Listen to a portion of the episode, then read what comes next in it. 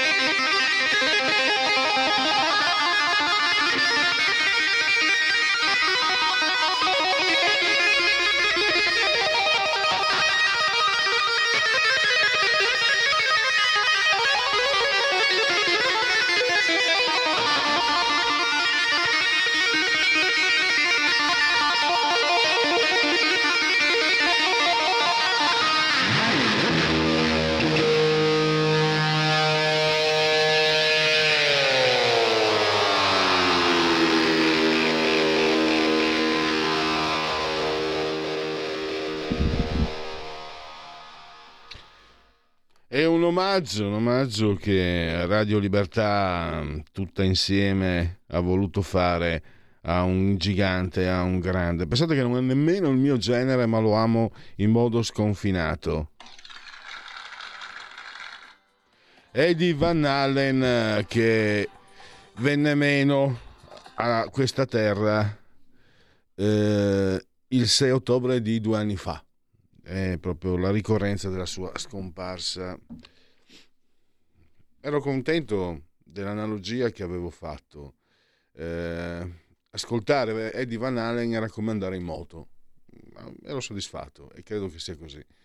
Eh, se andate in moto e ascoltate Eddie Van Halen, fatemi sapere se ci sono andato vicino.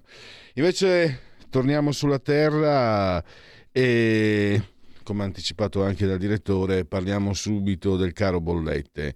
E lo facciamo cercando anche di dare diciamo dei, eh, dei, suggerimenti magari molti li conoscerete già quello di per esempio di togliere lo stand by no? Eh, quindi tra poco dovremo avere Marco Lombardo de, del giornale.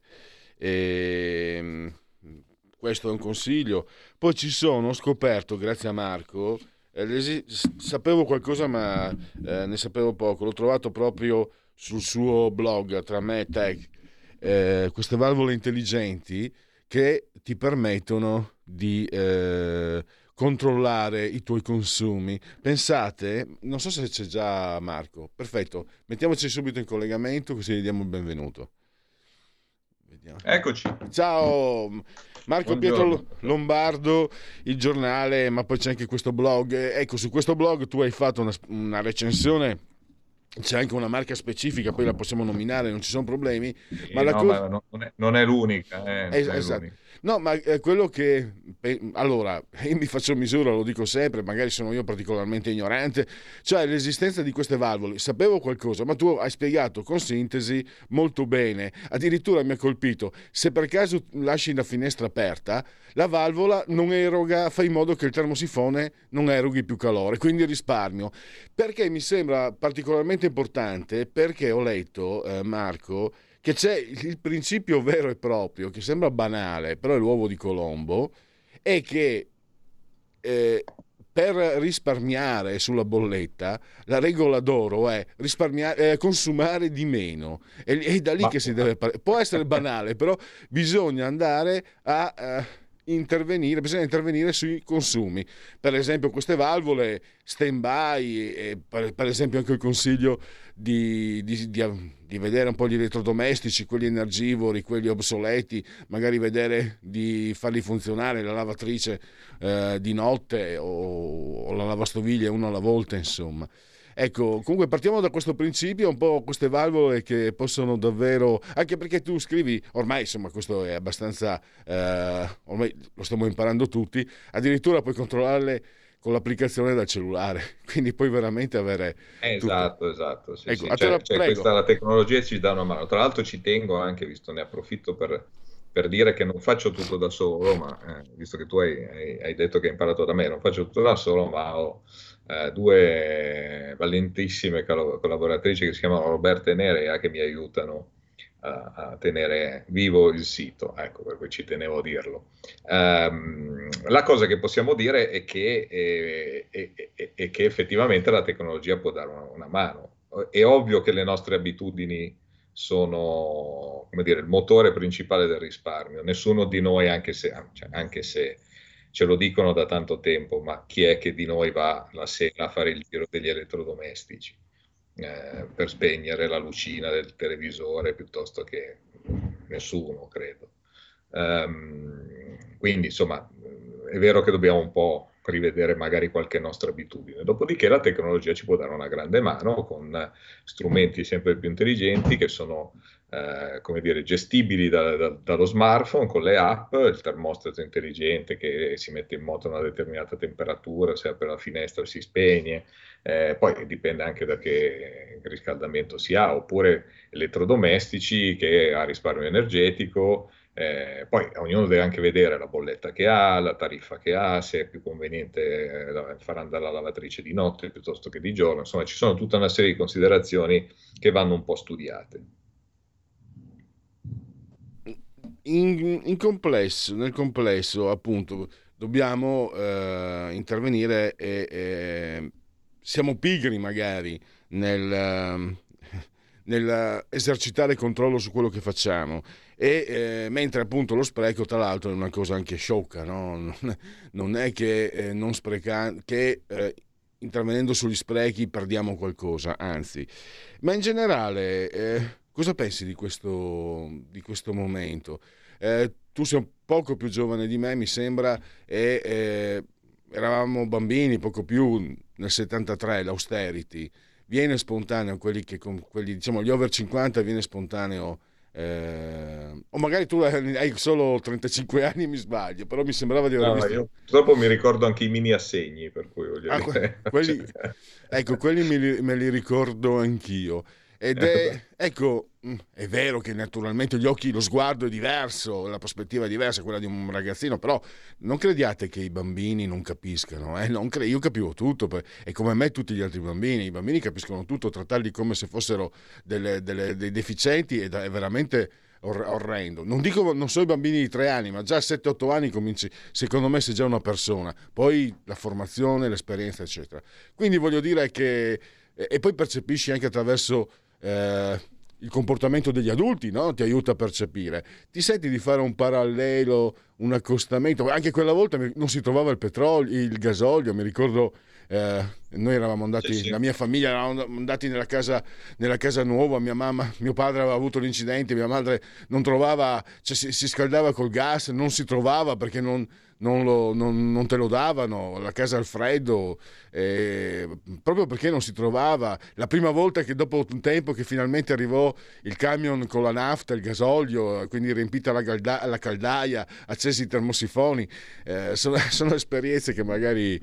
Ah, tutto, cioè, è andato tutto benissimo, non è che abbiamo sofferto, eccetera, però era un momento abbastanza particolare. Ecco, ti Ma, senti di fare guarda. un accostamento? Siamo veramente in situazioni completamente differenti. Guarda Pierluigi, l'accostamento si può assolutamente fare. Eh, il discorso è, sono, sono, le epoche che sono diverse. Eh, qualche anno fa un, un, mio validissimo collega, eh, quando ancora non era iniziata questa rivoluzione, diciamo, sfrenata degli ultimi anni, eh, scrisse un pezzo nel quale eh, diceva che eravamo malati di troppismo. Mm. Eh, ed è vero, no? questa, questa diciamo, generazione, no? questa era eh, diciamo del, cominciata nell'anno, negli nei primi anni 2000, è veramente ci ha insegnato a essere malati di troppismo, perché noi vogliamo avere tante cose, no? Cioè, se basta vedere a casa nostra dove abbiamo 3, 4 televisori, ogni, abbiamo 2, 3, 4, 5 smartphone, 2, 3, 4, 5 computer, eh, se vogliamo sempre la novità, la, la, cosa più nuova, quella che fa ancora di più, quando poi magari non utilizziamo niente di quello che fa, se non le cose, le cose basi, insomma. Diciamo che eh, questo, questo, periodo di consumismo sfrenato eh, ci ha portato a questa situazione, cioè a chiedere sempre di più e, ad, e, e aver necessità sempre di più di avere quindi dal punto di vista energetico delle, no, delle risorse per sostenere questo, questo modo di fare. Eh, come, come, in tutte le cose c'è un giusto mezzo, no? eh, questo momento drammatico perché eh, noi eh, lo stiamo vivendo perché stiamo pensando che magari verso gennaio e febbraio avremo un po' freddo, ma eh, ci sono persone che muoiono in questo momento eh, sotto le bombe, quindi voglio dire è un momento, un momento drammatico. Eh, può insegnare però, come, come, dicono spesso i cinesi, no, che nelle crisi ci sono le grandi opportunità, può insegnare che, eh, che, che è possibile vivere in un modo diverso no? e vivere in maniera magari un po' più semplice, con meno roba, senza aver bisogno di cambiare per esempio il telefonino ogni sei mesi, ma potendoselo tenere anche a lungo finché funziona, eh, riciclando le cose, facendo un'operazione, quella che oggi si chiama green sostenibilità, di cui tutti parlano, ma in maniera intelligente, perché anche in quel senso non si può, mh, mm, faccio un esempio, eh, come dire, eccessivo, no? si può dire no, non andiamo più in aereo perché inquina, non, non ha nessun senso. Però eh, dire mi tengo lo smartphone per due anni e poi eh, lo riciclo perché lo do a qualcuno che magari lo mette a posto e lo rivende, ecco, allora potrebbe essere una cosa intelligente. Così come sulle fonti energetiche oggigiorno ci sono diverse soluzioni per poter avere il calore eh, in casa, per avere il gas. Eh, purtroppo noi siamo un paese vecchio da quel punto di vista, se pensiamo alle grandi città, eh, come Milano, dove attualmente il sindaco pensa che eh, per risolvere i problemi di inquinamento bisogna tenere fuori migliaia di persone che magari hanno comprato la macchina solo due anni fa eh, perché hanno speso anche tanti soldi e, e per, solo perché si è deciso che il diesel inquina anche se è nuovo, cosa che non, che, che non è vera, eh, e, e, che va, bisogna andare tutti ad elettrico, che se non si gestisce la transizione elettrica inquinerà più delle fonti fossili e, e, invece non si toccano ad esempio le caldaie. Le caldaie sono la prima fonte di inquinamento, ma purtroppo nessuno impone un, un, cambio generazionale di caldaie che oggi esistono esistono caldaie molto meno inquinanti. Quindi è un po' un discorso che va parte dalle nostre abitudini che dovrebbe arrivare a livello politico, ma ahimè temo che sul livello politico, eh, come noi siamo pigri a cambiare le nostre abitudini, i politici sono pigri a considerare che eh, la democrazia eh, viene da una parola che vuol dire popolo e che bisognerebbe pensare al bene del popolo e non a, al, bene, al, bene, proprio. Insomma. Ecco, forse eh, abbiamo anche dei, dei, gruppi dirigenti che ormai smaccatamente eh, parlano sì di tagliare gli sprechi, ma dobbiamo essere noi a farli, no? Hai citato proprio il sindaco Sala, i sacrifici li devono fare le persone comuni, perché chi vive in centro, eh, nel lusso... Chi non esce dalla cerchia dei navigli di sicuro non ha problemi, insomma. Diciamo. Ecco, però mi interessava anche questo. Eh, dove si può trovare un, diciamo, una, un punto anche di partenza verso eh, quello che hai detto tu, una, eh, un comportamento intelligente? Il comportamento intelligente io mi rendo conto di quanto sia stupido invece, è appunto il taglio agli sprechi. Non perdi niente a tagliare gli sprechi, lo ripeto. E mi domando però il, che il fatto di avere per esempio a che fare anche con certi integralismi, no? penso al mondo verde, eccetera, ma il fatto anche di che ci sia un circuito economico, diceva Tremonti anni fa, siamo arrivati a un punto in cui il superfluo costa meno del necessario. E, qua, e secondo me è una fotografia eh, perfetta no? Del, di quello che è il sistema, perché vai anche contro un sistema di interessi. Se io rinuncio al superfluo, eh, poi però ci sarà qualcuno che perderà, che perderà il posto di lavoro, poi, ci, poi immetto meno soldi, meno flusso di denaro nel circuito economico e quindi rischio di far scendere. Ecco, come sì, si, no, come si affronta? Prego. Questo è vero perché è, è, la situazione in cui siamo arrivati, ma io credo che invece da quel punto di vista non bisogna eh, eh, non spendere più o non investire o non fare cose. Eh, esiste la formula della spesa intelligente che è diversa e che può portare a, no, comunque a rigenerare l'economia, a, a, investire su nuovi posti di lavoro, a riqualificare aziende che magari in questo momento eh, sono un po' vecchie nel loro business, hanno dei problemi di, di, eh, per mantenere certi, in piedi certi costi e che magari riqualificandosi potrebbero trovare nuova vita. È un piano, fammi passare il termine, dovrebbe essere un piano Marshall per la riconversione del paese, insomma, in maniera più innovativa, in maniera più digitale, in maniera più intelligente. Eh, ahimè, eh, purtroppo io temo che sia quasi impossibile farlo perché appena uno dice una cosa arriva subito l'altro a dire il contrario e di, eh, sì, poi se, se, se, lo dice uno di una parte eh, che viene considerata sempre sbagliata, allora ancora peggio. Insomma. E eh, l'urgenza, l'urgenza come, come, pensi se ne possa uscire? Ho fatto la domanda da niente. No, c'è anche questo studio di Fader Consumatori che spiega nei prossimi mesi il gasolio aumenterà del 49%, il gas del 62%, il pellet fino al 99%. Eh, siamo in un momento... È già aumentato in realtà. Io ho, lo dico per esperienza, ho una stufa pellet, l'anno scorso compravo i pacchi di pellet a 6 euro, adesso li ho pronto. Io, quello che ho trovato un grandissimo sconto e ho preso, ne ho preso qualcuno a 10,90, quindi mm. come vedi, e sono, e sono, francamente, questo no, possiamo dire, speculazioni, eh, speculazioni vere e proprie. Perché, perché non, è, non, c'è, non c'è veramente nessun motivo per cui ci siano questi aumenti. Eh, purtroppo in questi momenti di crisi poi succede che eh, c'è chi se ne approfitta perché mh, anche nel, nel, prezzo del gas, per esempio, eh, se tu vai a vedere i prezzi all'ingrosso certo. i prezzi diciamo, internazionali, il gas è già sceso di molto rispetto ai picchi che ha toccato. Poi però, sai, è come quando aumenta la benzina. Quando aumenta eh, vai al distributore ed è subito, ci sono subito 10-15 centesimi in più al litro perché ti dicono, eh, sai, noi lavoriamo sui futures. Allora però poi quando il prezzo del petrolio diminuisce, chissà perché i futures non li guardano. Eh, purtroppo questo sistema economico non, non può funzionare così e non può continuare a funzionare così. Nell'aumento che naturalmente scatta sempre il primo di agosto, nell'aumento della benzina. Casualmente, come gli scioperi che di venerdì dei mezzi. Uguale. Ecco, qui in questo frangente, beh, il meccanismo appunto della, della, TTF, la borsa di Amsterdam, eh, per cui si arriva a, a queste speculazioni, eh, è esemplare. E, e, qui emerge anche eh, la difficoltà non del politico, della politica, del ruolo della politica che non riesce a intervenire. Stavo parlando prima col direttore, si parlava di, di, di qualche anno fa, no? eh, per esempio si pensava a Bettino Craxi, eccetera. Cioè, Bettino Craxi era davvero un politico di, di, di grandissimo spessore, ma ha eh, esercitato la sua mansione in momenti, in anni in cui la politica aveva peso. Non credo che avrebbe, potuto, avrebbe permesso speculazioni di questo genere. Non dico Craxi, tutta la politica italiana ed europea.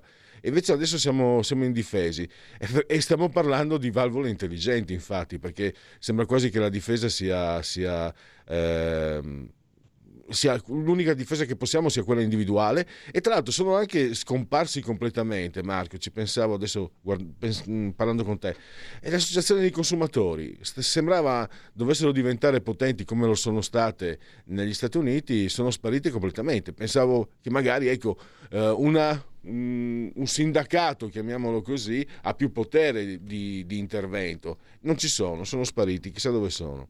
Ma passami, passami, la battuta, è che ormai tutto si è politicizzato in assenza di politici, eh, per cui per cui tutto diventa materia di scontro eh, e, e, mai materia di proposizione, di, tro- di soluzione, di trovare una, una, soluzione per risolvere i problemi. Eh, si continua in questo momento, per esempio, che ovviamente si è dovuto fare prima per il Covid e ora per l'emergenza energetica, a ehm, inondare di bonus, di soldi, eh, di ristori e di tutto quello, ovviamente a, speso nostro, perché quando lo fai, da dove li prendi? Dal debito pubblico, il debito pubblico siamo noi, no? Eh, e dopodiché però non si trova, cioè non, non, c'è nessuno che al di là di questo strumento che andava, andava e va usato per l'emergenza contingente, che si mette a fare eh, un progetto serio perché queste cose nel, nel prossimo futuro possano avere una risposta automatica da parte del sistema. Io giusto ieri parlavo del ministro e del Ministero della Transizione Digitale. Io vorrei sapere dove è finito il ministro e cosa sta facendo il ministero. Non ne ho la più pallida idea. Eh, questa è una bella domanda. Eh, Marco, siamo arrivati al termine del, dello spazio. Io ti ringrazio. Purtroppo arrivo, non c'entra nulla, quindi è fuori luogo. Mi sarebbe piaciuto tanto, tanto, tanto parlare con te della, della scomparsa della bellezza. Ha smesso Federer. Eh, c'è, c'è meno quando, quando, avremo finito di asciugarci le lacrime ne parleremo. C'è, c'è molta meno bellezza nel mondo da qualche, eh, se- da eh, qualche eh, tempo. E noi, noi sì. Allora, io ve lo voglio anche eh, ricordare, tra me e Tech è il blog di Marco Lombardo ah. e è molto utile perché è molto chiaro ed è anche molto aggiornato. Complimenti alle tue collaboratrici, Marco, perché io lo seguo sempre, tutti i giorni, perché è molto aggiornato. Anche perché a me piacciono, piace anche la materia. Anch'io sono un po' malato di queste tecnologie, magari ne capisco poco, però mi piacciono. E, e, e, e anch'io vado verso gli sprechi, dovrò imparare a stare sai, Noi cerchiamo effettivamente di essere il più chiari possibile, perché poi la tecnologia deve essere di tutti, quindi... Eh, no... Beh, ci, secondo me ci riuscite benissimo. Grazie ancora. Comunque leggete anche sul, sul giornale, Marco Marco eh, Lombardo. A risentirci presto. A presto, ciao. Un nuovo modo per sostenere la tua radio. Visita radiolibertà.net. Ti basta un clic e potrai versare il tuo contributo volontario direttamente online. Potrai donare con ogni tipo di carta di credito, anche prepagata. Ti aspettiamo online su radiolibertà.net. Sostieni la tua radio con il tuo contributo volontario. Radio Libertà. La tua radio. Diamo voce alla nostra gente.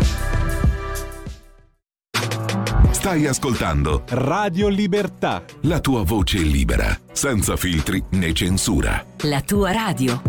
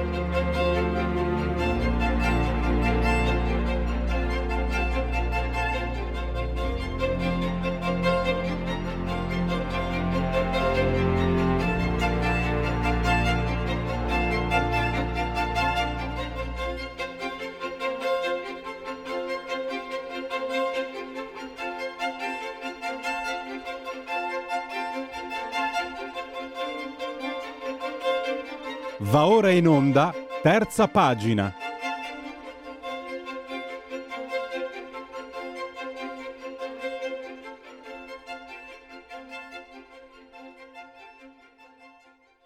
Allora, oggi abbiamo, eh, è un ritorno, Domenico Cacopardo con noi, eh, magistrato, consigliere di Stato, scrittore, lo leggiamo pressoché ogni giorno su Italia Oggi, anche, eh, anche, oggi appunto due articoli suoi, però qui ho il piacere di averlo eh, con, nella veste di eh, scrittore per parlare del suo ultimo parto letterario, Pater, un libro che eh, veramente molto ricco di contenuti. Vi rimando anche perché per saperne di più a una bellissima, bellissima, bellissima recensione di qualche giorno fa di eh, Giardina che è eh, siciliano come Cacopardo, che però vive in, in, Emilia, lui è palermitano e invece il nostro ospite messinese.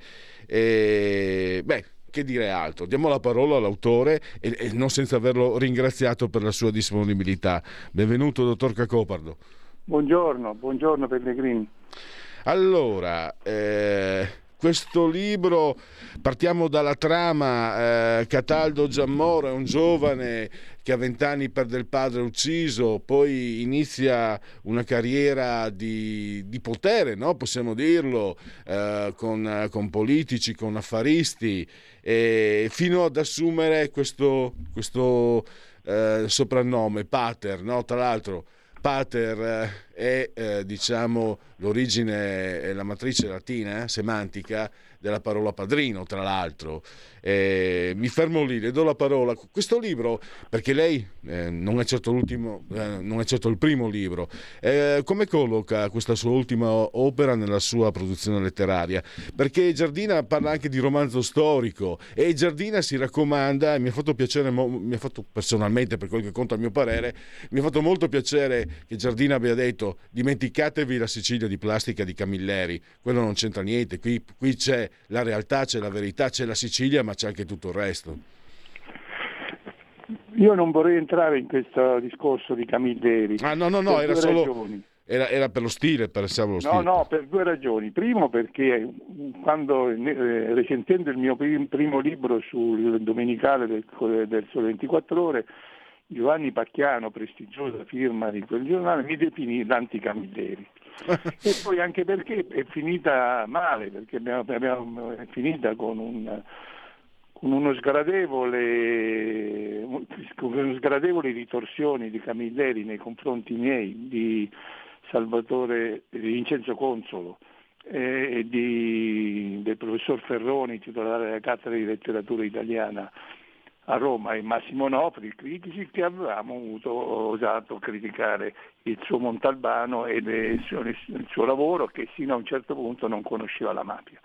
Ma questo è una piccola parentesi. No, mi perdoni personale. per aver toccato un tasto dolente. Eh, le dico solo che però dire, ho letto Retablo di Consolo, quindi ah, sono un uno pochino... straordinario libro sì. che ambientato nel Settecento racconta la stessa Sicilia che racconto io. Rosalia, senso... Rosalia Rosalieta, che tra l'altro è il nome della mia compagna, peraltro. la, questo è un libro eh, su un giovanotto per bene, eh, su un giovanotto per bene che eh, sul eh, conduce una vita normale, sposa una cugina, un matrimonio felice, eh, anche abbastanza diciamo, ingenuo nell'inizio delle, della sua attività. Eh, ha un progetto, è un progetto che poi condivide con la, sua, con la, mm, la giovane, con la ragazza e con la moglie, e che poi moglie, il progetto di crescere e di diventare qualcuno nella Sicilia orientale.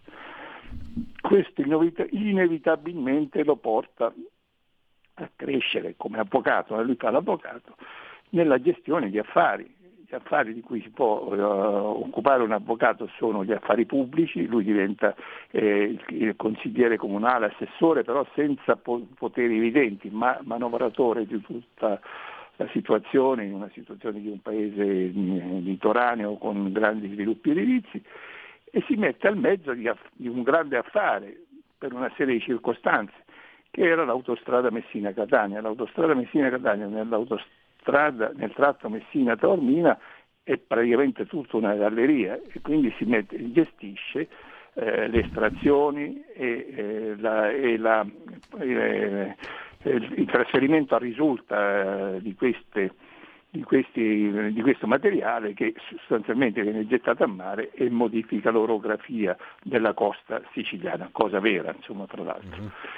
E quindi questa crescita costante ne fa un punto di riferimento eh, di, quella che, di quell'imprenditoria criminale che purtroppo eh, eh, colpisce una parte importante del nostro paese, da Napoli in giù, eh, con varie formule, con varie denominazioni, con vari livelli di, di, crudi, di crudeltà e di atrocità, però eh, è un fenomeno che esiste e che purtroppo, a, a, a eh, dispetto di ogni iniziativa e di ogni considerazione, rimane forte. E perché rimane forte? Questo, questo non è un libro a tesi, è un racconto, ma racconta anche questo, che eh, l'indifferenza. Eh, e qui parla il siciliano, il siciliano che vive a Parma ormai da vent'anni, ma comunque parla in siciliano. Sicilia, in Sicilia ci sono un, c'è una minoranza interessante, eh, importante di, di persone che sono decisamente contro il crimine e sono schierati contro il crimine e di essere schierati contro il crimine significa operare contro il crimine, perché parlare contro il crimine è facile, operare è difficile. Poi c'è una, un'altra minoranza eh, forse più agguerrita che la minoranza criminale, quella che opera, vive e prospera intorno alla droga, a una serie di affari, non sempre pubblici, eh, ma mh, mm, affari civili, cioè come la droga, le, il mercato di questo squallido incivile mercato della, de, della manovalanza eh, africana, tra parentesi, da notare che in Sicilia eh, cioè, non, ci, non, c'è disoccupazione extracomunitaria, già che tutti lavorano in nero perché le possibilità di lavorare in nero in Sicilia sono più ampie di quanto non possano essere in, eh, in Veneto dove eh, imprenditori che possono pagare in nero non, ce ne sono pochi. Ne... E poi la grande maggioranza, la grande maggioranza è indifferente, la grande maggioranza dei siciliani è indifferente, si fa i fatti suoi, Mm, dicono anche in, altra, in un altro modo più scolorito. E questo è il brodo di cultura su cui eh, permane un fenomeno eh, delle dimensioni di quello criminale. Io racconto la, la, crescita di questo giovane che non nasce criminale, ma nasce in un contesto perché eh, intorno, intorno al, in, al, passaggio del, delle truppe alleate, l'arrivo delle truppe alleate, il padre che è agricoltore e allevatore vende un certo numero di capi eh, a un sensale per conto, che opera per conto della Wehrmacht, per, delle truppe tedesche. E poi da questo deriva che non viene pagato, va a cercare, va in, va in cerca di questo sensale e viene ucciso eh, in campagna.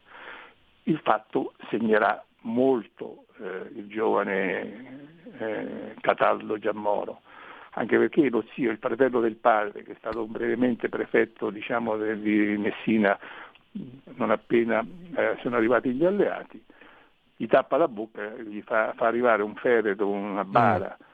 Con dentro non si sa che cosa e la, la pratica, tra virgolette, deve essere chiusa. Da questo, passo dopo passo, eh, Cataldo diventa un importante personaggio della riviera messinese, fa quello che, deve, che fanno questi, tra virgolette, i bravi, eh, che eh, costituisce una banca popolare sua, che lui controlla e che gradualmente cresce, apre una sede a Milano, una sede a Roma e da qui il salto verso il nord. Non dico altro perché è una storia, cioè, non, non, si può dire una storia gialla. Secondo me ha ragione Roberto Giardina eh, quando dice che è un romanzo storico. Un romanzo storico che si riallaccia soprattutto ai primi due, cioè al caso Chillé e alle Indiadi del dottore Gro, che hanno lo stesso cotè. Devo dire che nella mia produzione gialli classici, ce ne sono uno o due, in genere racconto una società, una società fortemente marcata dalla, dalla presenza criminale come quella siciliana che conosco meglio delle altre. Eh, una domanda allora, eh, abbiamo capito che comunque c'è anche un, un, po' il giallo perché il feretro con il contenuto misterioso e non vado certo. oltre, quindi eh, ovviamente bisogna anche ingolosire il lettore, eh, certo. questo, questo, lo dico io. Eh. eh. una cosa che mi interessa invece, allora, eh, si capisce che questo libro spiega una terra, spiega tra l'altro, mi sono dimenticato, inizia nel 46 e finisce credo nella, nella fine degli All'inizio degli anni, fine anni 80, fine, cioè, fine anni 80. Anni 90. Non Quindi, c'è ancora scoppiato Tangentopoli. 40, ecco, 40 anni di, di, storia, ma è storia italiana o siciliana? Perché, dottor Cacopardo, le chiedo, eh, lei parla di potere, parla di indifferenza, parla di criminali, parla di persone che ma io non credo che sia solo la Sicilia. Io sono un mezzo sangue, nel senso che sono metà friulano e metà veneto. Non è che ci sono stato fino a 18 anni fa, abitavo. Non è che, vedessi, che non vedessi indifferenza, che non vedessi criminalità. Ah, eh, poliziotti e carabinieri corrotti, non, crede, non creda che, che, manchino dalle mie parti, delinquenti, non creda, già persone che se possono se ne approfittano, non mancano, bravissime persone, persone meravigliose le abbiamo, eh, per fortuna, ma lo spaccato che lei fa ha, lei è siciliano e ha una peculiarità siciliana, questo lo capisco, però ehm, cosa di diverso la Sicilia? Cosa di particolare, di speciale eh, rispetto a, al resto dell'Italia, perché ripeto, eh, le, le, le, quello che non funziona, il male, alberga anche in ogni posto. Insomma, lei poi con la sua esperienza lo sa meglio di me. È, è vero, cioè, in qualche modo la, la, la, Sicilia è un paradigma di carattere nazionale, tante, tante mm, magagne della vita sociale o della vita pubblica siciliana possono essere riportabili a Roma, la, la Roma ladrona di Umberto Bo- Bossi, non c'è dubbio, però c'è questo fatto fondamentale che la, eh, eh, la Sicilia è permeata, c'è anche una mentalità eh, mafiosa che circola. Se io, arrivo, se io che mi sento un, una persona di un certo livello, magari sono impiegato comunale, arrivo a un parcheggio, il, il, un, un, altro mi, mi, soffia il posto e dentro di me penso che questo non sa chi sono io, gliela faccio pagare. C'è un contesto completamente diverso. Eh, che il crimine esista a Udine, a Venezia o a, a, Bruxelles è un fatto, purtroppo è così, ma d'altra parte è, è, oramai eh, storicamente accertato che le società pro, eh, producono delle cose che sono più o meno i cas- cascami, tra virgolette, delle società stesse. Però un fenomeno organizzato come questo siciliano, storicamente eh, risalente al Settecento, è controverso come nasce, però è un fenomeno incistato nel territorio, coerente col sistema, eh, un potere alternativo allo Stato è molto più efficace dello Stato, perché se, come racconto, se eh, Cataldo Giammoro si arrabbia con qualcuno, eh, questo qualcuno paga delle conseguenze reali. Se mh, lo Stato eh, deve mh, prendersela con un, uh, con un delinquente, se la prende in modo indulgente, anche eccessivamente. Non per non dire poi che tutta la parte della gestione amministrativa del, della regione, dei, dei, comuni, è fortemente influenzata da devianze che fatalmente, devianze che si, eh, collego, si, si collegano e si sommano alle devianze criminali, non, non c'è dubbio. E pensi una cosa, cioè anni fa, eh, all'inizio degli anni Ottanta, questo Paese si dotò di una legge cui, eh, sulle autocertificazioni. Ormai siamo abituati da tutte le parti che uno fa la dichiarazione. In Sicilia, adesso io praticamente manco da, da diversi anni dalla Sicilia, ma sino a quando ci stavo, avevo la casa, che parliamo del 2006, molti comuni non applicavano quella legge. Per, per quale motivo? Perché se avevo bisogno del certificato eh, di cittadinanza, il certificato di nascita, andavo al comune, al comune e c'era l'uomo che mi faceva il favore, gratis e poi me lo faceva pagare dopo, oppure a pagamento. Tutto un giro che con l'autocertificazione è una cosa cretina, no, è una cosa, una, uno dei tanti aspetti fondamentali di una società nella, che, nella quale chi ha un briciolo di potere eh, non rinuncia ad esercitarlo in modo sviato nel proprio interesse personale. E mm, credo che abbia spiegato benissimo, ha fatto un quadro, quindi eh, credo che abbia anche fatto capire, ci abbia fatto capire quello che ritroveremo in, nel suo ultimo romanzo. Lo voglio ricordare, Pater, Ianieri editore, 256 pagine, 18 euro, lo trovate anche online naturalmente. E l'autore è Domenico Calcopardo, lo abbiamo, avuto, lo abbiamo qui al telefono. Eh, io la ringrazio davvero, complimenti per il suo libro. E Grazie a, a voi. E a risentirci magari per tornare a parlare di argomenti di cui lei si occupa ogni giorno, anche oggi si è occupato di Putin, si è occupato di, di cose politiche di governo e anche naturalmente per il prossimo romanzo. Grazie ancora. Grazie tanto, arrivederci, buona giornata. Segui la Lega è una trasmissione realizzata in convenzione con La Lega per Salvini Premier. Dunque, segui la Lega prima che la Lega segua te alla Marcena o seguisca te alla Pellegrina. Decidete voi cosa preferite. L'importante è che seguiate la Lega e che entriate nel sito come sto facendo io legaonline.it, scritto legaonline.it. Potete naturalmente con campagna tesseramento 2022 iscriviti anche tu, è facile, versate 10 euro, lo si può fare anche tramite PayPal senza nemmeno vi sia necessità siate iscritti a PayPal. Poi eh, il codice fiscale e gli altri dati richiesti e quindi vi verrà inviata per via postale alla Magione la tessera Lega Salvini Premier. Il tuo sostegno vale il 2 per 1000, scrivi D43 nella tua dichiarazione dei redditi, D di Domodossola 4 il voto in matematica. 3 è il numero perfetto, D43. E infine seguiamo insieme eh, le uscite radio-televisive. Allora, eh, questa sera alle 21.20 Rai 2, TG2 Post, Lucia Borgonzoni, sottosegretario per la cultura, senatrice Borgonzoni, Felsinea, mentre Camp- Marco Campomenosi, che è un europarlamentare, lo potrete vedere domenica mattina eh, piuttosto presto, alle 10.30, lo Stato dell'Unione, Rai News 24. Ancora un europarlamentare giovedì No, scusate, qui eh, è già passato questa mattina, quindi eh, scusate. Eh, basta per eh, Segui la Lega, sa Sufi.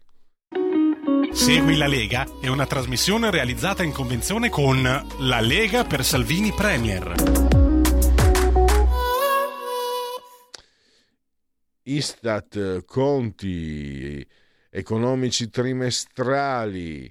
Allora, eh, nel secondo trimestre del 2022 il prodotto interno lordo, espresso in valori concatenati con l'anno di riferimento 2015, corretto per gli effetti di è aumentato dell'1,1% rispetto al trimestre precedente e del 5% nei confronti del secondo trimestre del 2021. La stima della crescita congiunturale del PIL, diffusa eh, il 1 settembre 2022, era stata anch'essa dell'1,1%, mentre quella tendenziale era stata del 4,7%, quindi ancora crescita. Eh, vediamo un po' se c'è... Ma allora... Eh, la domanda nazionale ha fornito un contributo positivo di un punto, eh, più 1,5 i consumi delle famiglie, più 0,2 investimenti fissi, spesa dell'amministrazione pubblica, contributo negativo a meno 0,2, variazione delle scorte ha contribuito negativamente alla variazione del PIL meno 0,3, così come la domanda estera netta, il cui contributo è risultato pari a meno 0,1 punti percentuali. Questa è la fotografia in numeri. Della salute, dello stato di salute economica di questo paese. Eh, conto trimestrale delle amministrazioni pubbliche, reddito e risparmio delle famiglie, profitti della società. Allora abbiamo eh, secondo trimestre indebitamento delle amministrazioni pubbliche meno 3,1, meno 7,6% nello stesso trimestre del 2021, quindi il trend è negativo. Ma pensa un po' che novità. Il saldo corrente, sempre delle AP, eh, incidenza sul PIL dello 0,8%, eh, quindi questo è invece positivo, pressione fiscale 42,4%, aumentata 0,3 punti percentuali, il reddito disponibile delle famiglie è aumentato dell'1,5, i consumi sono cresciuti del 4,1, la propensione al risparmio è stata pari al 9,3, in diminuzione di 2,3 punti percentuali rispetto al trimestre precedente. Eh, il secondo trimestre del 2022, lo ricordo, di cui stiamo parlando, aprile, maggio, giugno, a fronte di un aumento dell'1,5% del deflatore implicito nei consumi, il potere d'acquisto delle famiglie è diminuito, meno 0,1 rispetto al trimestre precedente. La quota di profitto della società non finanziaria è pari al 39,6, rimasta invariata rispetto al trimestre precedente. Il tasso di investimento delle società non finanziarie, pari al 25%, è aumentato di 0,5 punti percentuali rispetto al trimestre precedente. La verità è che sono cattivo, ma questo cambierà. Io cambierò. È l'ultima volta che faccio cose come questa. Metto la testa a posto, vado avanti, rigo dritto, scelgo la vita. Già adesso non vedo l'ora. Diventerò esattamente come voi il lavoro, la famiglia, il maxi televisore del cazzo, la lavatrice, la macchina, il CD e l'apriscatole elettrico. Buona salute, colesterolo basso, polizza vita, mutuo, prima casa, moda casual, valigie, salotto di tre pezzi, fai da te, telequiz, schifezze nella pancia, figli, a spasso nel parco, orario d'ufficio, bravo a golf, l'auto lavata, tanti maglioni, Natale in famiglia, pensione privata, esenzione fiscale, tirando avanti, lontano dai guai, in attesa del giorno in cui morirai. Genetriaci, ricorrenze e commemorazioni del 15 giorno di vendemmiaio, mese del calendario repubblicano. Per tutti quanti invece è un giovedì soibe 6 di ottobre, anno domini 2022 o 2022 che dir si voglia. Oggi inizia l'anno 1 del calendario ebraico, anno 3761 a.C. E Le Corbusier, la casa è una macchina per abitare.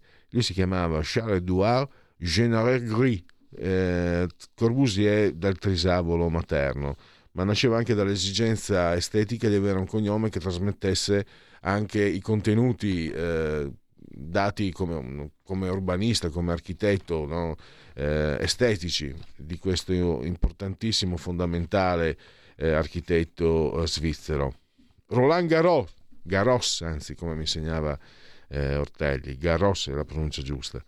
Eh, fu abbattuto sull'Ardenne, aviatore, pito, eh, aviatore eroe, eh, e poi fu dato il nome a, al torneo di tennis. Novantesimo eh, minuto con la classe, la bravura di Paolo Valenti. Ecco lì, il canone aveva un senso. Yeah, il professor Paolo Savona, molto si parlava di lui quattro anni fa, eh, adesso presidente Consob, non esiste un'Europa, ma una Germania circondata da pavidi. Avete capito perché non è simpatico a Certuni?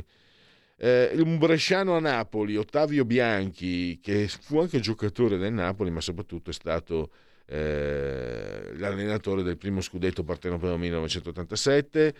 Eh, signore, è stata una svista Abbi un occhio di riguardo per il tuo chitarrista. Cantava Ivan Graziani da Teramo, ma molto amato, attivo, abitava qui a Milano. Poi la bellissima danzatrice, ex ormai danzatrice su ghiaccio, eh, Matilde Ciccia, calabrese, una donna di un fascino incredibile. Carlo Tresoldi, un giocatore aerobico del Milan di tanti anni fa, me lo ricordo che corrisponde agli anni in cui cominciai a, a interessarmi di. Bruce Grobelar, l'indegno Grobelar, Roma-Liverpool del 30 maggio 1984 chiede ancora vendetta, Adam Kubert, fumetti, figlio d'arte, Paola Ferrari, che è signora De Benedetti, ha sposato il figlio, Elizabeth Shue, una nomination per via da Las Vegas, bellissima interpretazione. Lisa Sparks, che ha un record, eh, è il record del, di Gang Bang, perché eh, si è accoppiata nello stesso giorno con 919 uomini. Complimenti a lei e bravi anche loro. Grazie a tutti, c'è Lega Liguria, grazie al dottor Federico Borsani. No, oggi niente eh, convenevoli formulaici, ma i ringraziamenti assolutamente al dottor Federico Borsani, solamente su alto di comando di regia tecnica. Grazie a voi per aver scelto oltre la pagina e arriva Lega Liguria, mi raccomando. Stai ascoltando Radio Libertà. La tua voce libera, senza filtri né censura. La tua radio.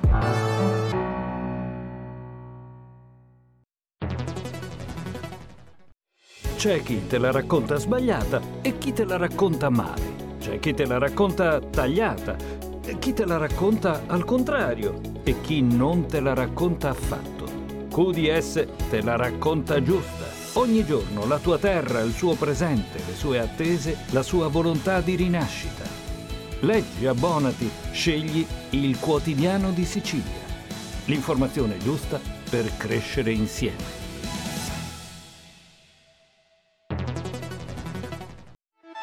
Stai ascoltando Radio Libertà, la tua voce libera, senza filtri né censure, la tua radio.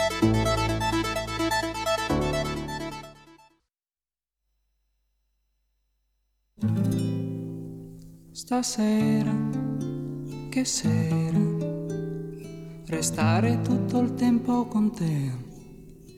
Di notte l'amore, l'amore, è sempre una sorpresa per me. Puoi respirare il profumo del mare, mentre dal vento tu ti lasci cullare,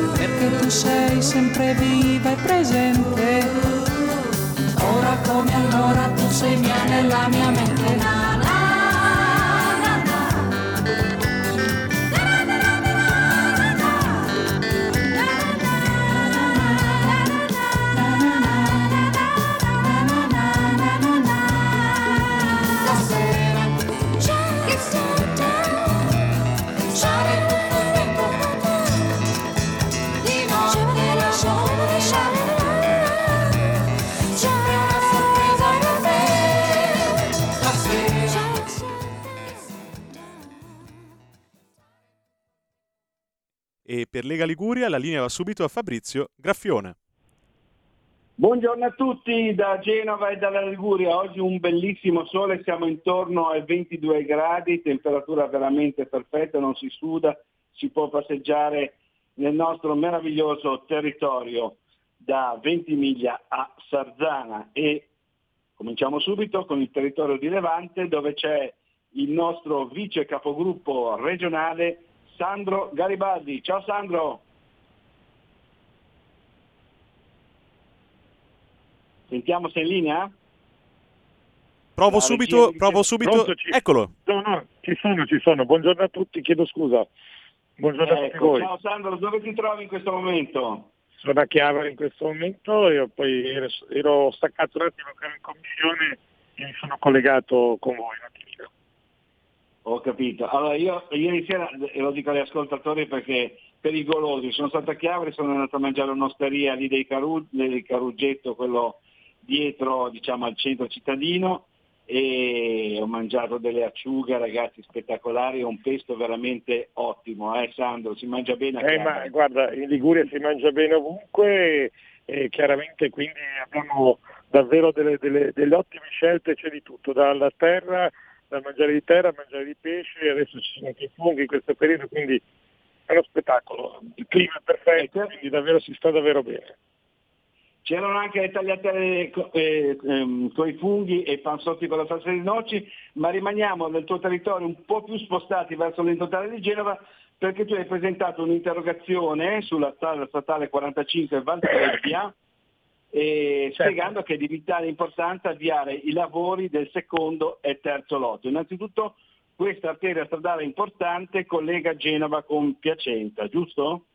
Certo, è la statale che collega Genova a Piacenza e, e chiaramente eh, è una strada piena di curve, purtroppo, in parte col primo lotto si è rimediato, ma devono proseguire i lavori perché abbiamo bisogno che eh, ci sia più sicurezza innanzitutto sulla strada e, in secondo luogo che eh, chi abita nelle zone del Piacentino ma anche del Pavese possa raggiungere eh, velocemente il nostro entroterra e anche poi la costa, anche perché a volte con le autostrade che abbiamo può essere anche una strada di rimedio in caso di necessità di lunghe code o di altri problemi, quindi questa statale è importantissima per far crescere ancora di più la nostra regione e avere collegamenti con le regioni limitrofe. Ecco, ehm, sostanzialmente questa è una richiesta che è stata fatta anche dai sindaci del territorio, mi sembra. Certo, arriva dai sindaci del territorio che mi hanno più volte eh, diciamo, telefonato e chiamato per questa opera che eh, chiaramente è stata progettata, è stato attuato il primo lotto, ma mancano i due lotti successivi. Quindi io credo che a breve Regione Liguria eh, metterà mano con l'assessore Giampedrone a, a, tutto questo perché ho fatto pressione proprio perché vengano attivati gli ultimi due lotti e così sia, diventano una strada uh, diciamo, uh, molto migliore di quella che è attuale. Di, di che attualmente. Ecco, perché il secondo e il terzo lotto sono già stati finanziati ma non si conosce ancora la data di inizio degli stessi, mi sembra. Non si conosce ancora, infatti bisogna trattare con ANAS, perché c'è sempre di mezzo chiaramente ANAS e credo che deve essere fatto un lavoro di concerto tra Regione e ANAS per poter proseguire i lavori a più presto ed è questo che io ho chiesto in Consiglio regionale tramite questa interrogazione. Allora, senti, rimaniamo un po', eh, anzi spostiamoci un po' sulla riviera di Levante invece dove, dove sei tu, dove è il tuo territorio. Ecco, questa stagione balneare è andata, stagione estiva è andata bene per i balneari, per i bar. È andata molto bene, è stata una stagione anche stupenda. Però, anche, se, anche se però c'è il caro bollette che incombe. Insomma, dopo due anni di coronavirus che eh, di, di, di, queste politiche sanitarie sull'emergenza coronavirus hanno un po' bastonato i nostri commercianti, i nostri artigiani, un po' tutti, no? bar, certo, certo, certo. No, no, c'è anche la, la stagione in fondo, la Lega si è, si è, messa un po' di traverso per, per um, attuare questa direttiva europea, c'è stata una buona risposta perché poi la gente è venuta qua in Liguria, i turisti sono, sono arrivati, e, e, però adesso con questo, questo bollette parte... Eh, adesso, adesso diventa, diventa, di nuovo un problema. Eh, come hai detto tu, l'estate è andata benissimo, pienoni sia di italiani che di stranieri, davvero l'estate è stata splendida, non troppo calda ma comunque non è mai piovuto, quindi il mare è sempre buono, ottimo e tutti gli alberghi, tutte le strutture, le case vacanze erano tutte, tutte a tappo, tutte piene. Il problema nasce adesso perché eh, chiaramente alcuni alberghi hanno già detto che probabilmente chiuderanno perché non conviene tenere aperto con questi costi esorbitanti di gas e di luce e di conseguenza eh, siamo, siamo di nuovo in difficoltà. Dopo la pandemia adesso abbiamo quest'altra problematica che io spero che si riesca prima o poi a trovare una soluzione, ma questo è un problema a livello europeo se non mondiale.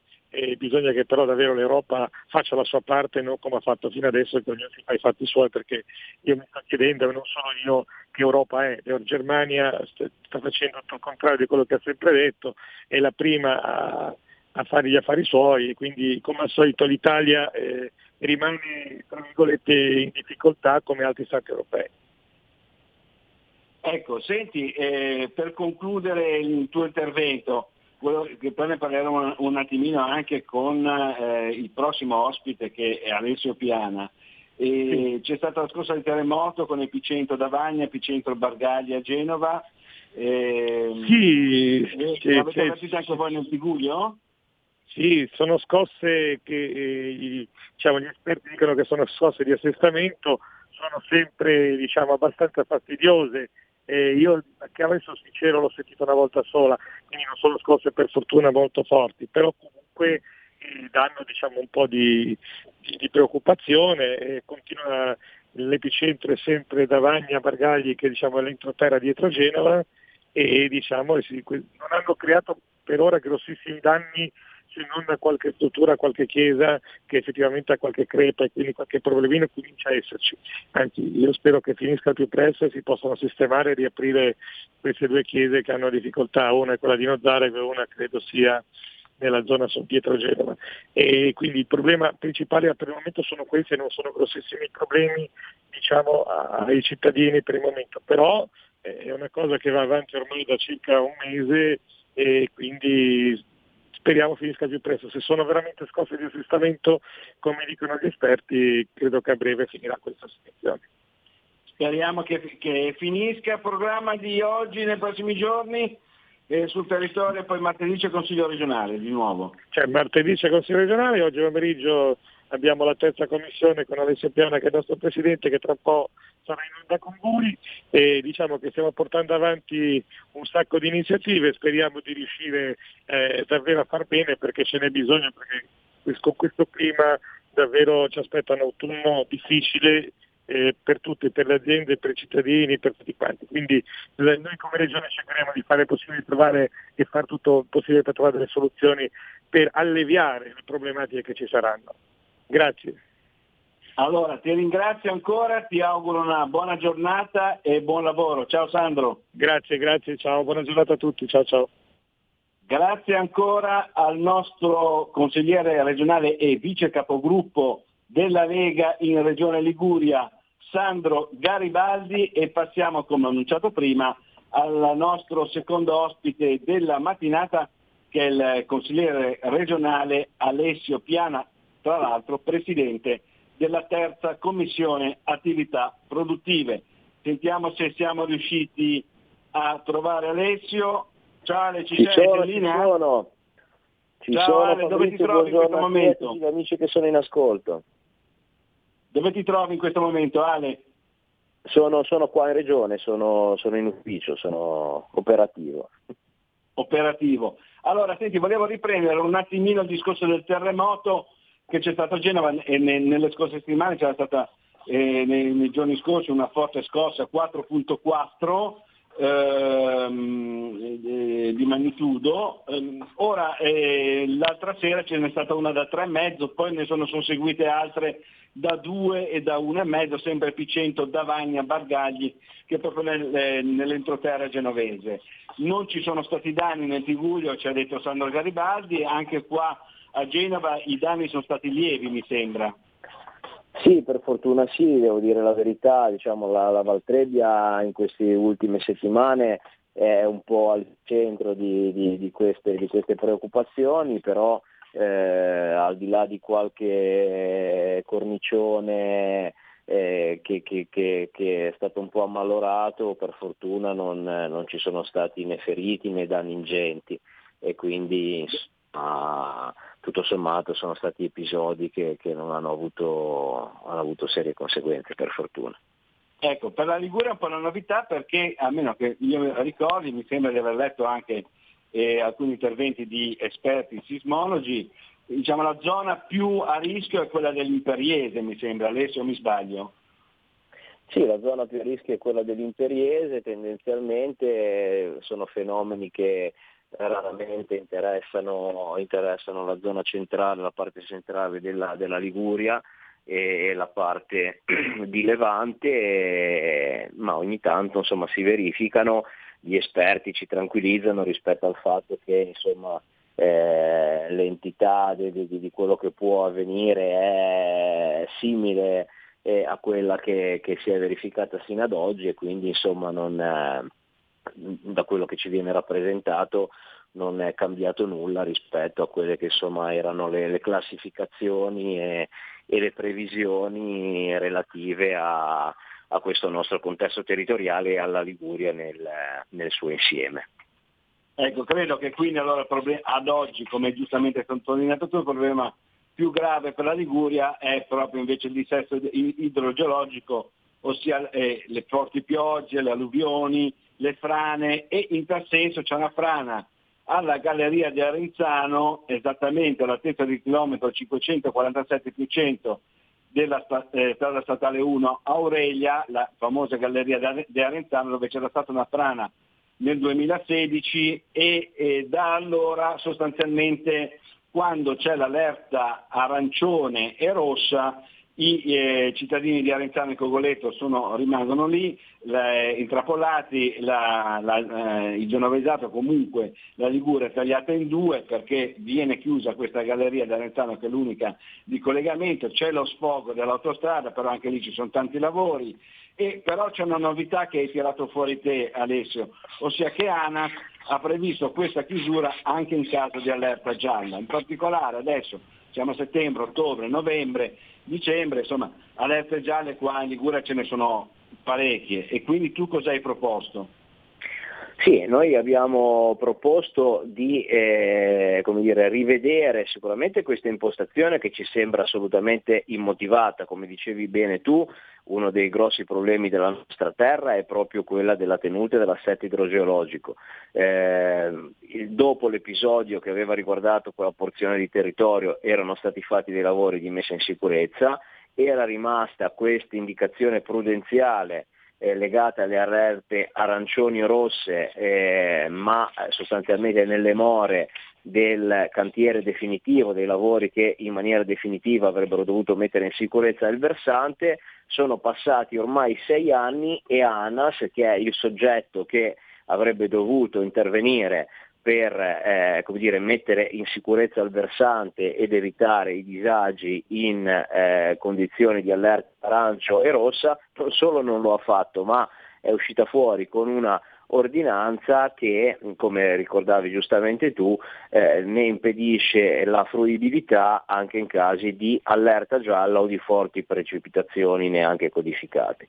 È, è evidente che questa è una situazione insostenibile, noi abbiamo proposto che appunto eh, ci sia un, un'inversione, un'inversione di tendenza e che nelle more della definizione di questo cambio eh, di regolamenti eh, siano incentivati eh, i, i, transiti e le linee, le corse diciamo, con, il, con il treno, collegamenti su ferro, ma eh, venga introdotta la gratuità anche della tratta autostradale per i cittadini di Cogoleto e di Arenzano, che sono i due comuni della provincia di Genova, che sostanzialmente rimangono al di là di questo, di questo, varco e che nel momento in cui si verifica questa interruzione sono impossibilitati a raggiungere il centro eh, della città per, eh, per, lavorare, per studiare, per, per fare quello che insomma per, per compiere le loro attività quotidiane.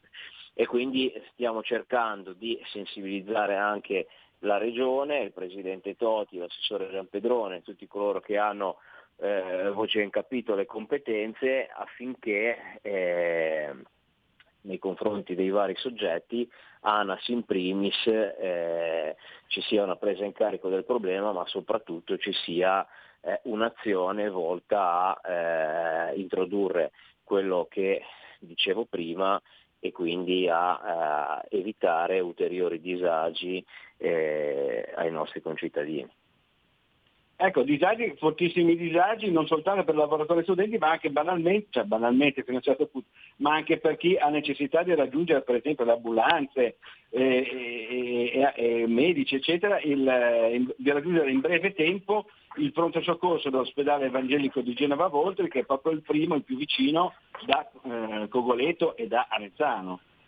Sì, assolutamente sì, questo, questo, è un altro aspetto molto, molto, importante che desta anche tantissima preoccupazione tra, tra gli abitanti di questi, di questi, due comuni soprattutto, eh, che eh, sono asserviti dal, da, da, dall'ospedale evangelico che però si trova eh, sul territorio del comune eh, quindi proprio al di qua di questa, di questa galleria, di questo, tratto, di questo tratto stradale. E eh, puoi ecco. immaginare insomma, la preoccupazione. Certo. Ascolta, cambiamo pagina e ti volevo chiedere un aggiornamento sul discorso peste suina. Adesso non se ne parla da un po', ci sono stati, mi sembra, altri casi, però sul Piemonte, nel Genovesato, com'è la situazione? Allora, i casi riscontrati sono veramente pochi. Eh, questo è dall'inizio dell'anno e, va in controtendenza a quanto hanno sempre sostenuto anche gli esperti. Eh, abbiamo cercato di rappresentare sia la struttura commissariale sia il Ministero della Salute questi elementi, eh, cercando di far arrivare dei messaggi e far capire alle autorità competenti che eh, la situazione che si è verificata in questi mesi è diversa da quella che si era ipotizzata e quindi sarebbe assolutamente utile opportuno rivedere completamente l'impostazione gestionale. Al momento purtroppo su molte delle richieste che abbiamo avanzato a livello regionale non abbiamo ottenuto né attenzioni né, né risposte. Eh, stiamo procedendo a livello regionale con eh, gli strumenti e le possibilità normative che abbiamo ad affrontare tutta la, la, vicenda e per esempio domani riusciremo a portare in giunta un provvedimento che prevede lo stanziamento di risorse eh, sia per gli allevatori che hanno dovuto eh, depopolare le loro attività, eh, che potranno beneficiare di incentivi per mettere di nuovo in sicurezza e proteggere dal rischio di contagio eh, i, loro, i, loro, impianti, i loro allevamenti e quindi poi in prospettiva potranno ritornare a introdurre gli animali negli allevamenti e riprendere la loro attività commerciale, sia per diciamo, l'adeguamento di tutte le strutture necessarie alla gestione degli animali che dovrebbero poi via via essere abbattuti nell'attuazione di un piano di depopolamento sia per eh, i contributi necessari allo smaltimento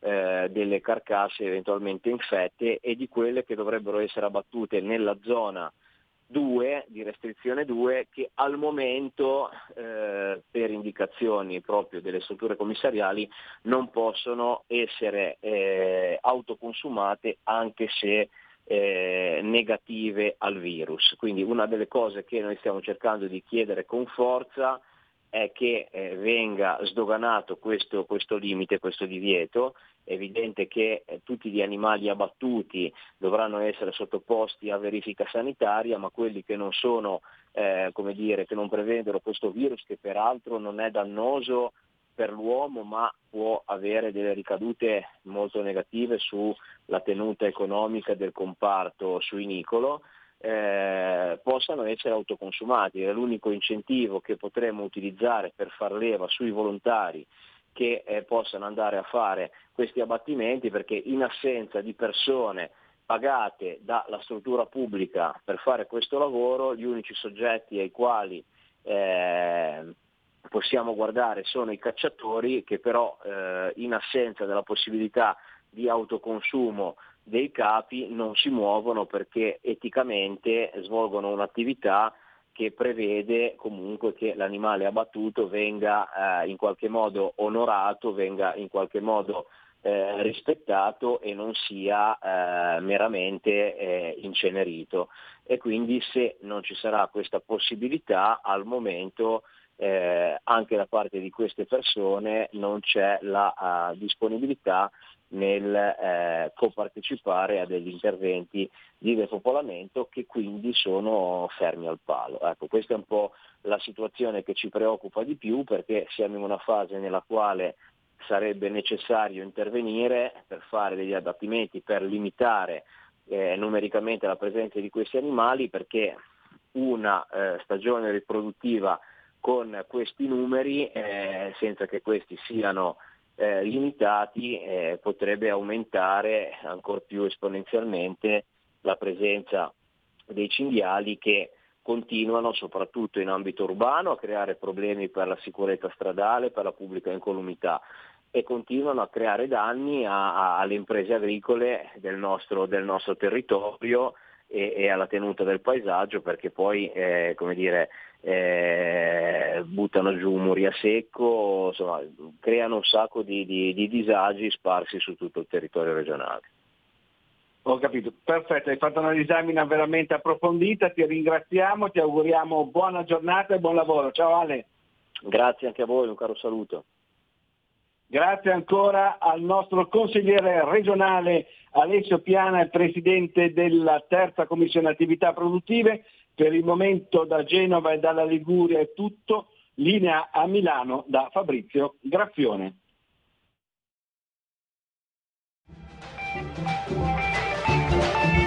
Avete ascoltato oltre la pagina.